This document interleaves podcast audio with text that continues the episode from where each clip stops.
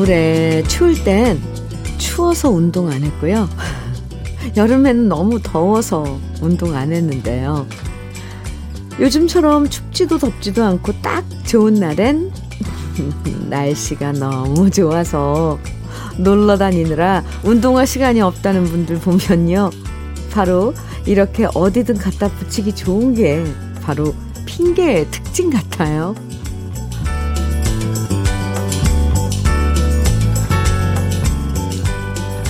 거리에 곱게 걸린 연등 구경하자는 핑계로 데이트 가기도 좋고요.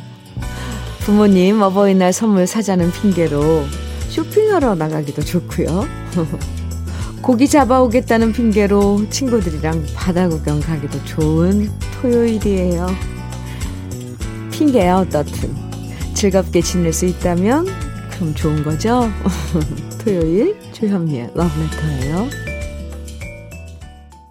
5월 7일 토요일 주현미의 러브레터 첫 곡은 이범학의 이별 아닌 이별 함께 들었습니다. 아, 오랜만에 들었는데 좋은데요. 요즘엔 조금씩 주말이 주말다워지는 느낌이 들죠. 이게 무슨 말이냐면요. 야구장 이런 곳에도 주말 되면 관중들이 꽉꽉 차고요. 또 연인들끼리 데이트하는 모습도 많이 볼 수 있어요.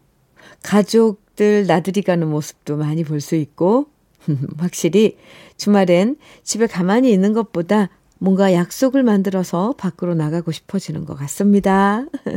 아마 오늘도 가만히 집에 있기엔 아깝다 싶어서 나들이 계획 세우시는 분들 많으실 것 같은데요.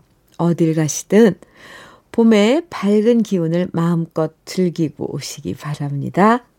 여러분 나들이 갈 길에 어, 러브레터가 좋은 음악 친구 해드릴게요. 박성희님 사연이에요. 현미님 이제 실외에서 마스크 벗는데 걱정이에요. 저는 눈이 이뻐서 사람들이 이쁘다고 생각하는데 커피 마시거나 밥 먹을 때 마스크 벗으면 못 알아볼 정도거든요. 성형이라도 해야 되나 심각하게 고민 중이네요. 마스크를 계속 써도 될까요? 박성희님. 아, 요즘 이게 어디 인터넷 보니까 이게 좀 약간 좀 박성희님만의 문제가 아닌 것 같습니다. 많은 분들이 이 마스크를 쓰면 실제로 마스크 착용하고 어, 보면 훨씬 미남 미녀로 보인다는 그런 통계가 있어요. 어쩌겠어요. 네. 우리 본래 모습으로 돌아가야죠. 박성희님, 화이팅! 아, 5129님, 정은이의 꽃밭에서 정해주셨네요. 아, 이 노래는 봄에 꼭 들어야 돼요. 그죠? 꽃밭에서. 김학명님, 8932님, 유열의 어느 날 문득 청해주셨고요. 두 곡 이어드립니다. 정은이의 꽃밭에서 유열의 어느 날 문득 두 곡 들으셨습니다. KBS 해피 FM 조현미의 러브레터 함께하고 계세요. K12344님 사연입니다. 저 식당 알바 시작했어요. 그런데 남편이 제 손이 거칠어지는 게 싫다고 안 했으면 좋겠다고 하네요. 여보, 그래도 어쩔 수가 없어. 아이들 학원비 때문에 그래도 저를 걱정해주는 남편의 말에 힘이 나요. 네, 네. 힘내세요. 그리고 저는, 글쎄요, 일하는 거, 일하는 거 좀 저는 찬성인데, 또 남편분이 많이 그런 감성적인가 봐요. 젖은 손이 애처로 갑자기 이 노래가 생각나는데, 에, 아, 네. 두 분이 이렇게 알콩달콩 서로 위로해 가면서, 음, 그렇게 지내는 거죠. 아이들 키우면서. 힘내시고요. 저는 안티에이징 크림 보내드릴게요. 김성화님 사연입니다. 언니, 요즘 한창 사춘기인 아들 녀석이 멋을 그렇게 부려요. 교복을 입는데도 셔츠 단, 첫 단추를 풀고서 소매를 양쪽으로 걷고 짧은 머리를 만질 게 뭐가 있는지 거울을 수도 없이 보더라고요. 아침마다 멋있으니 대충 하고 가라고 해도 30분이 걸립니다. 제가 사춘기 때도 아들처럼 저랬을까요? 저러다 아침마다 지각하겠지 싶어 제 마음이 쫄아들어 죽겠네요. 아, 그럴 때입니다. 사춘기. 네. 외모에 신경 쓰고, 오, 참. 그런 걸 지켜보는 또 부모 그 마음도 참 좋아요. 저도 그런 시절이 있었네요. 김성환님.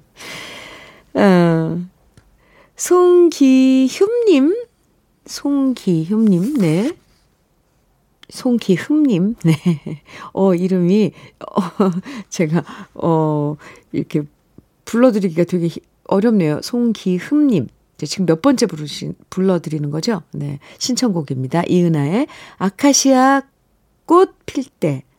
신청해 주셨어요. 준비했습니다. 네. 8489님께서는 오승근의 빗속을 둘이서 청해 주셨어요. 두 곡 이어드릴게요.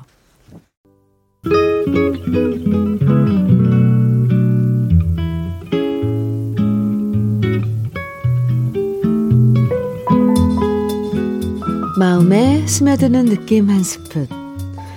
오늘은 이시영 시인의 아버지와 모자입니다.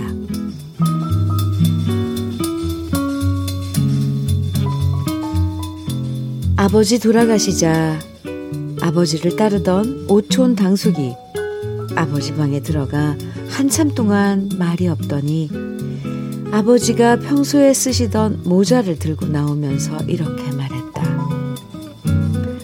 오늘부터 이 모자는 내가 쓰겠다. 그러고는 아주 단호한 표정으로 모자를 쓰고 사립 밖으로 걸어 나가시는 것이었다.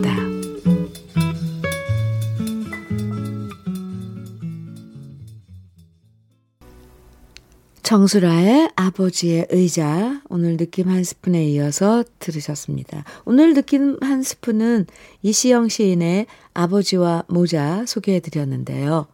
생전에 아버지가 쓰시던 모자를 쓰고 나가는 건 그만큼 평소에 아버지를 좋아하고 존경하고 따랐기 때문이겠죠. 우리도 그러잖아요. 정말 좋아하고 그리워하는 사람의 물건은 하나쯤 간직하고 싶고 그 물건을 보면서 그 사람을 떠올리죠. 그래서 평소에는 별 생각 없다가도 나중에 부모님이 모두 안 계시면 어머니가 물려주신 물건들, 아버지의 손때가 묻어 있는 물건들이 그렇게 소중하고 귀할 수가 없는 것 같아요. 4023님, 신청곡 조규찬, 박선주가 부른 소중한 너 청해 주셨네요. 3380님께서는 마야의 나를 외치다 청해 주셨어요. 두 곡 이어드립니다. 조규찬, 박선주의 소중한 너, 마야의 나를 외치다 두 곡 듣고 왔습니다. 주현미의 러브레터와 함께하고 계세요. 아, 이동욱님 사연 소개해 드릴게요. 현민우님, 저는 부모님이 두 분 다 안 계십니다. 그래서 어버이날이 오면 기분이 좀 그렇답니다. 하지만 저에게는 사위를 아들같이 대해주시는 장모님이 계십니다. 이번 어버이날에도 찾아뵙고 장모님 좋아하시는 연어 사드리려고 합니다. 네, 내일이 5월 8일 어버이날인데요. 이도국님, 그럼요. 아, 아유, 장모님. 네, 내일 잘 보내시기 바랍니다. 어버이날. 이도국님께 커피 보내드릴게요. 5992님, 신효범의 난 널 사랑해 정해 주셨고요. 김대준님께서는 김성호의 당신은 천사와 커피를 마셔본 적이 있습니까? 정해 주셨어요. 두 곡 이어드립니다. 주현미의 러브레터 토요일 1부 마칠 시간이에요. 1부 끝곡으로 2346님 신청곡 김원중의 꿈꾸는 사람만이 세상을 가질 수 있지. 함께 듣고요. 잠시 후 2부에서 또 만나요.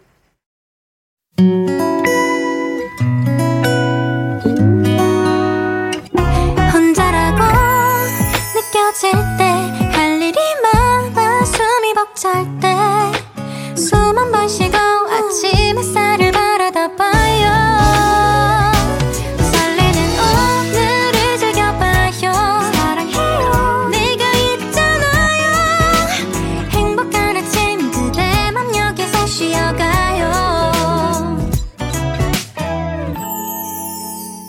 주현미의 Love Letter.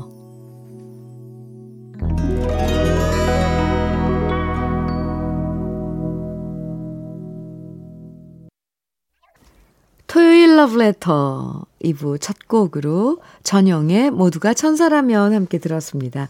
토요일 2부에서는요, 우리들의 그리운 추억과 노래들 만나보는 시간 꺼내들어요 함께 하는데요. 그 전에 잠깐 러브레터에서 드리는 선물 소개해 드릴게요.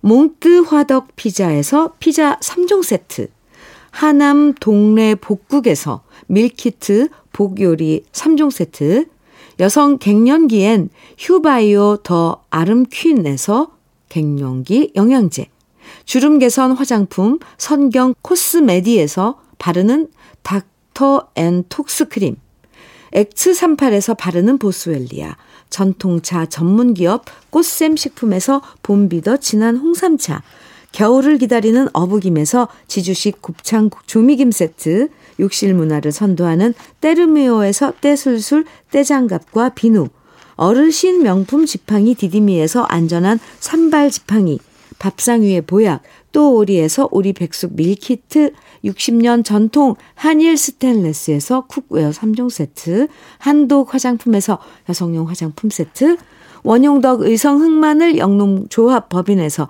흑마늘 진액, 주식회사 한빛코리아에서 헤어 어게인 모발라 5종 세트, 판촉물 전문 그룹 기프코, 기프코에서 KF94 마스크, 명란계의 명품 김태환 명란젓에서 고급 명란젓, 건강한 기업 HM에서 장건강식품 속편한 하루, 동안 피부의 비밀 예담 윤빛에서 골드 스킨케어 세트, 우리 집물 깨끗하게 어스텐에서 수도 여과기를 드립니다.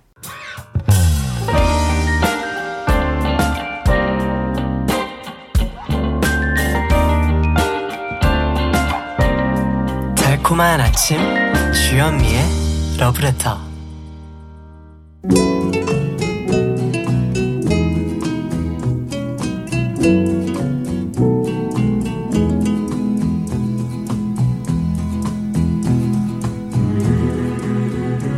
그리운 추억과 노래를 다시 꺼내서 만나봅니다. 토요일에 함께하는 꺼내들어요. 사연 소개된 분들에게 모두 KF94 마스크 그리고 떼장갑과 비누 세트 선물로 드리고요. 첫 번째 사연의 주인공은 박연주 씨입니다.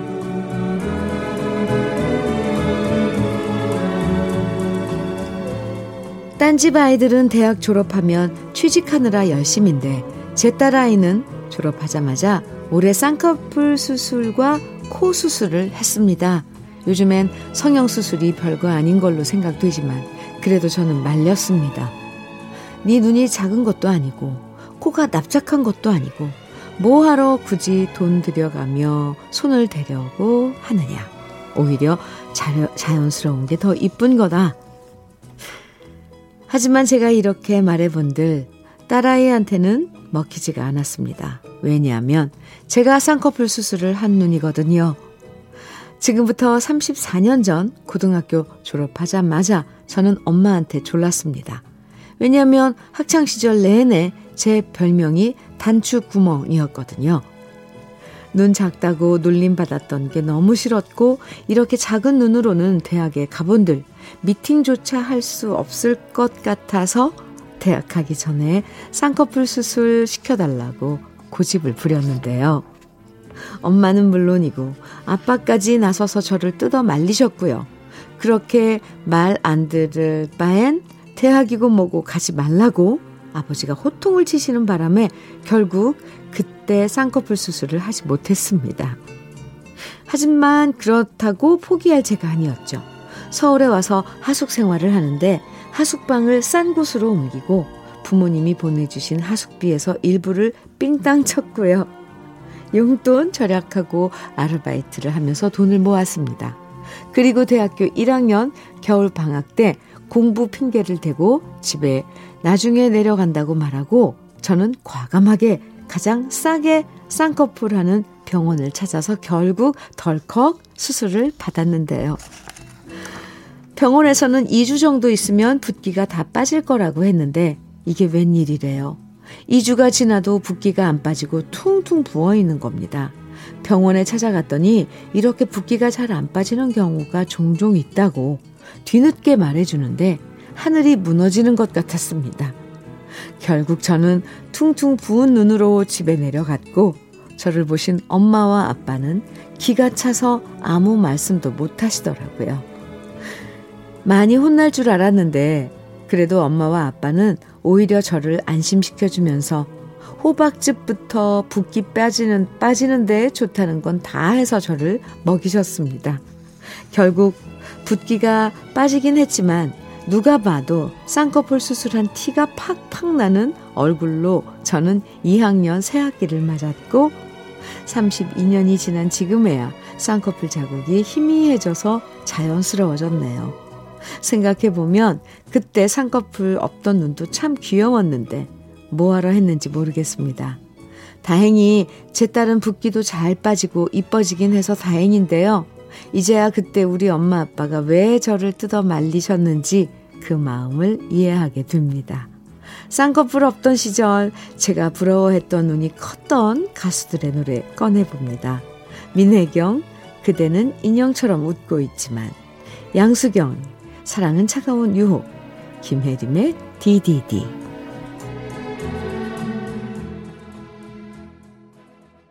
아, 어릴 땐 눈 크고 쌍꺼풀 짙은 게 참 이뻐 보였잖아요. 눈만 커지면 진짜 이뻐질 것 같은 기, 마음도, 기분도 들고. 그런데 요즘에 보면 개성 있는 얼굴이 더 좋아 보이더라고요. 눈, 코, 입, 인형처럼 이쁜 것도 좋지만 좀 더 자연스럽고 푸근한 인상도 이뻐 보이더라고요.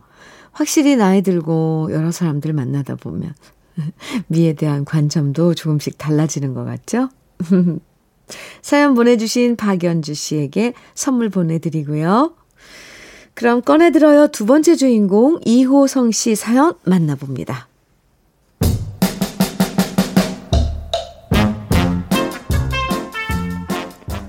대학교 입학하고 신입생 오리엔테이션을 하러 처음 캠퍼스에 갔을 때 애띤 여학생이 저에게 다가오더니 이렇게 물었습니다. 저 선생님 여기 오리엔테이션 모이는 장소 맞나요? 선생님이란 소리를 듣고 저는 또 시작이구나 싶었습니다. 그 여학생이 그렇게 오해할 만도 한 것이 제가 고등학교 때부터 새치가 워낙 많아서 머리가 희끗희끗했고 고등학교 때 몰래 배운 담배를 혼자 빡빡 피고 있었거든요. 물론 저는 재수도 안 한 19살 고딩 현역이었지만 제가 거울을 봐도 최소한 조교는 돼 보이는 외모였기 때문에 기분 나쁘진 않았습니다. 오히려 저도 신입생이란 사실을 알고 당황한 것은 그 여학생이었죠. 어린 시절 사진을 보면 저도 귀엽고 깜찍했는데 제가 노안을 대표하는 얼굴이 돼버린 것은 고1 때부터였습니다. 워낙 살이 없다 보니 뺨이 움푹 패인 데다가 희끗희끗한 새치에 걸음걸이도 팔자로 어슬렁 어슬렁 걷다 보니 누가 봐도 오해할 만했죠. 그렇다고 제가 못생긴 것은 아닙니다. 우리 부모님도 저한테 탤런트 박근형 씨를 닮았다고 할 정도였거든요. 물론 완전 똑같은 것은 아니고요. 비쩍 마르고 빈티나는 박근형을 떠올리시면 딱 제 얼굴입니다.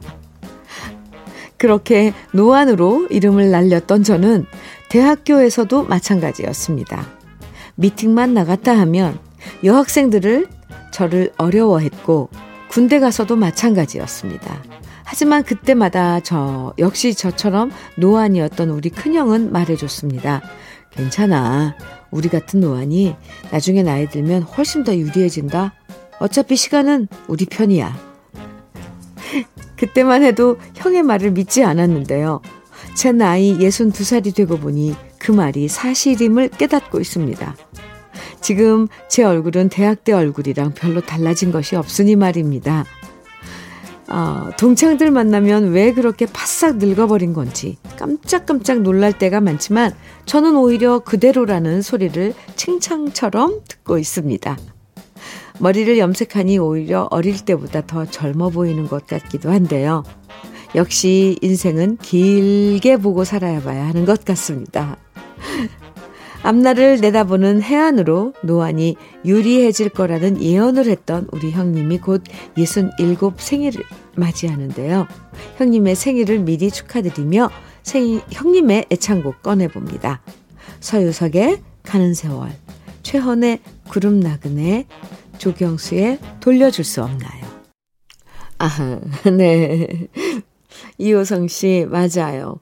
예전에 좀 나이 들어 보이는 얼굴이 오히려 나이 들수록 더 그대로여서 젊어 보이는 경우가 꽤 많죠. 형님이 진짜 재미, 재미있으신 것 같아요. 우리 같은 원은 시간 지날수록 더 유리해진다고.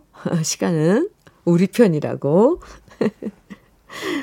노안이어서 고민하는 동생한테 그렇게 자신있게 위로를 해주다니요. 아무튼, 마음이 젊으면 외모도 젊어지는 것 같더라고요. 앞으로도 멋지게 하루하루 지내시길 바라고요. 또 형님께도 생신 축하드린다는 얘기 꼭 전해주세요. 이호성 씨 사연 어, 보내주셔서 감사하고요. 선물 보내드릴게요. 그럼 꺼내들어요. 세 번째 주인공 강재호 씨 사연 만나봅니다.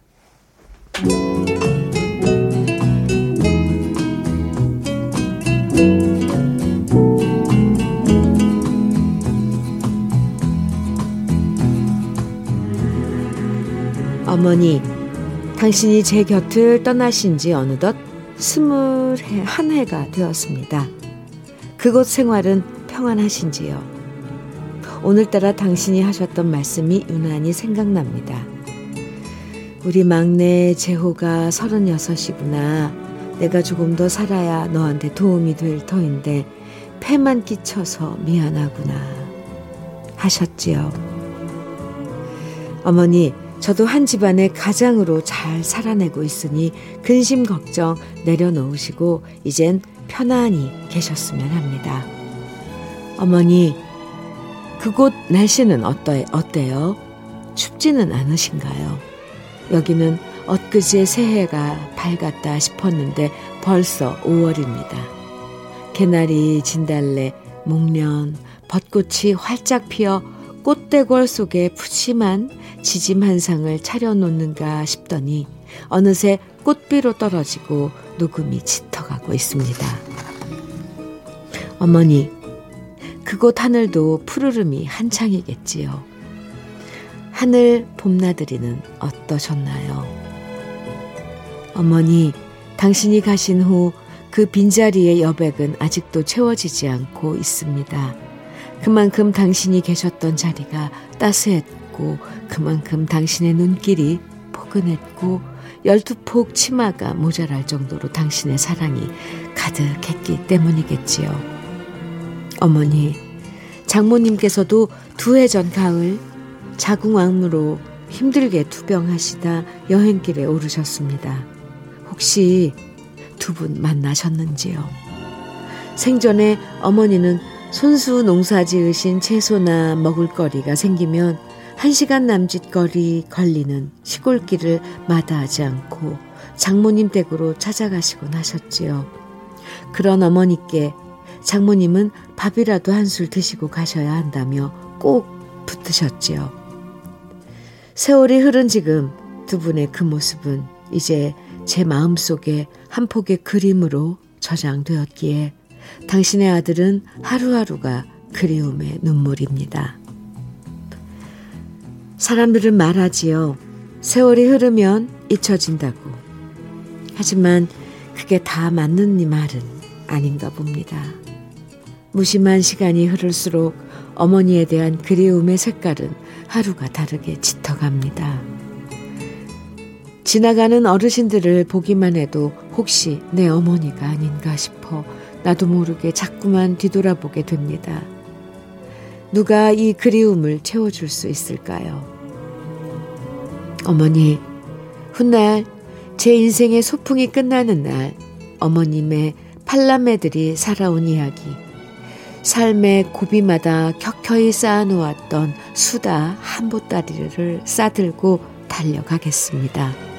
그때 우리 모자 밤새도록 도란도란 이야기 나누었으면 합니다. 당신이 나의 어머니여서 제 인생에 정원이 아득했습니다. 푸르렀습니다. 어머니, 그립고 사랑합니다.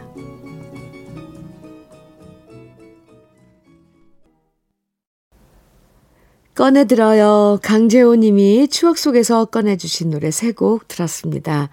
작은 별 가족의 그리운 어머니, 배성의 어머님 생각, 나훈아의 어머니. 강재호님의 사연은 말 그대로 어머님 전상서였어요. 하늘에 계신 어머님을 그리워하시면서 써주신 편지였는데, 아, 구구절절, 네. 구절구절마다 그리움이 묻어나서, 아우, 저까지도 울컥해졌습니다. 팔남매를 키우시느라 얼마나 고생도 많으셨고, 또 막내 아들 강재호님을 보는 어머님 마음이 얼마나 더 애틋하셨겠어요. 내일이 어버이날인데 더 많이 그리우시겠죠? 사연 보내주신 강재호님에게도 선물 보내드리고요.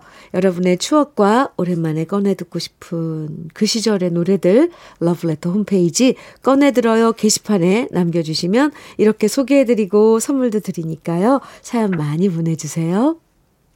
주현미의 러브레터 토요일 함께 했습니다. 이제 마칠 시간인데요.